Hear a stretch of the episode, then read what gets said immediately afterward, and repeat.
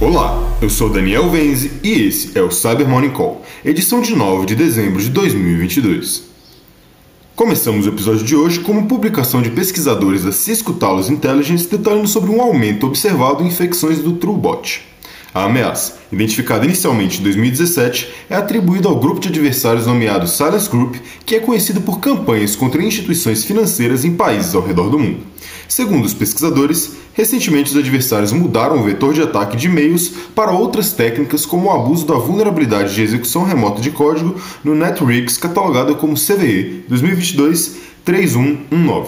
Em outros casos, foram observadas infecções que empregaram Raspberry Robin, malware conhecido por se espalhar por dispositivos USB, como vetor de ataque. Após o comprometimento de seus alvos, o malware realiza a extração de dados e execução do ransomware CLOP. Adicionalmente, os pesquisadores informam que foram identificadas duas botnets do TrueBot, uma com foco no México, Paquistão e Brasil e outra nos Estados Unidos. E uma publicação da Threat Fabric detalhou uma campanha associada ao trojan bancário Earmac e uma plataforma capaz de associar malwares e aplicativos legítimos do Android, fazendo com que vítimas se infectem, mas não suspeitem da aplicação baixada, uma vez que ela está funcionando normalmente. Segundo os pesquisadores, durante uma investigação das atividades do Earmac foi observado um site que atua como um portal de autorização para acesso a redes Wi-Fi que instruem as vítimas a acessar páginas com o objetivo de disseminar ameaças. Essas páginas, por sua vez, fazem a vítima baixar uma versão Windows ou Android da aplicação. Ao baixar a versão Android, a vítima carrega uma variante do Trojan com funcionalidades para injeção de overlay, keylogin, extração de e-mails do Gmail, roubo de código 2FA, dentre outras ações.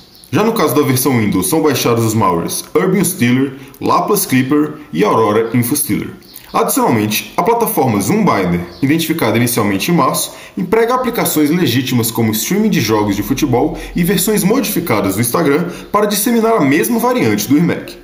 Para evitar suspeitas, a plataforma mantém as funcionalidades originais dos aplicativos e apenas concatena as funcionalidades maliciosas de loader em seu código-fonte. Após sua primeira inicialização, o aplicativo requisita o download de um plugin para enfim carregar o malware no sistema. E uma publicação da Palo Alto Networks relata que o grupo de ransomware Vice Society vem comprometendo instituições educacionais com ataques de dupla extorsão desde seu surgimento em 2021. O grupo possui um site público com informações das vítimas que sofreram vazamento de dados e, só em 2022, já constam 33 instituições de ensino listadas, sendo 6 do Brasil.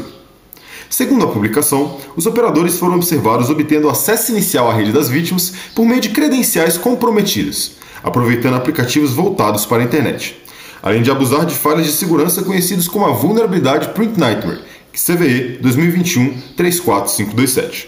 O Vice Society se destaca de outros grupos de ransomware por não usar uma variante de ransomware própria, dependendo de binários de ransomware existentes, como Hello Kitty e Zeppelin, vendidos em fóruns do underground. E uma publicação da Cyber detalhou um aumento na atividade do ransomware conhecido como Malax, nomeado assim por causa da extensão de mesmo nome adicionada aos arquivos criptografados. Segundo a publicação, o Malax, que é uma variante do Target Company identificado em junho de 2021, foi observado em 22 amostras em novembro e 23 só na primeira semana de dezembro, indicando que o ransomware está com uma campanha ativa. Os pesquisadores também observaram que o Mallox utiliza um carregador conhecido por baixar outras famílias de malware, como o Tesla, Remcos, Snake Keylogger, dentre outros. A disseminação da ameaça é normalmente feita através de anexos em e-mails de spam que utilizam técnicas de phishing. Por fim, os pesquisadores notaram que em seu processo de infecção, o ransomware interrompe serviços e programas relacionados ao GPS, indicando que o malware pode estar visando organizações que lidam com o setor de infraestrutura crítica, já que essa tática já foi observada em campanhas visando esses alvos. E por fim, pesquisadores publicaram o resultado de uma pesquisa sobre o novo ransomware, chamado Blackmagic, que vem direcionando seus ataques a empresas da indústria de transporte e logística de Israel.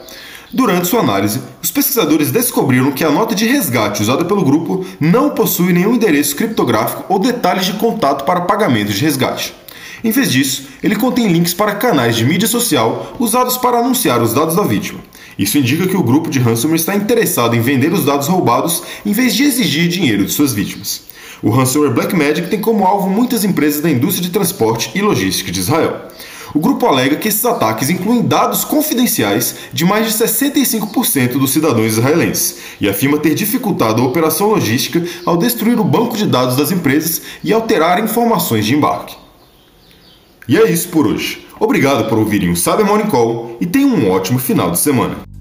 Você ouviu o Cyber Morning Call, o podcast de cibersegurança da Tempest. Nos siga em seu tocador de podcast para ter acesso a um novo episódio a cada dia. E para saber mais sobre a Tempest, nos siga no Instagram, Twitter e LinkedIn ou acesse www.tempest.com.br.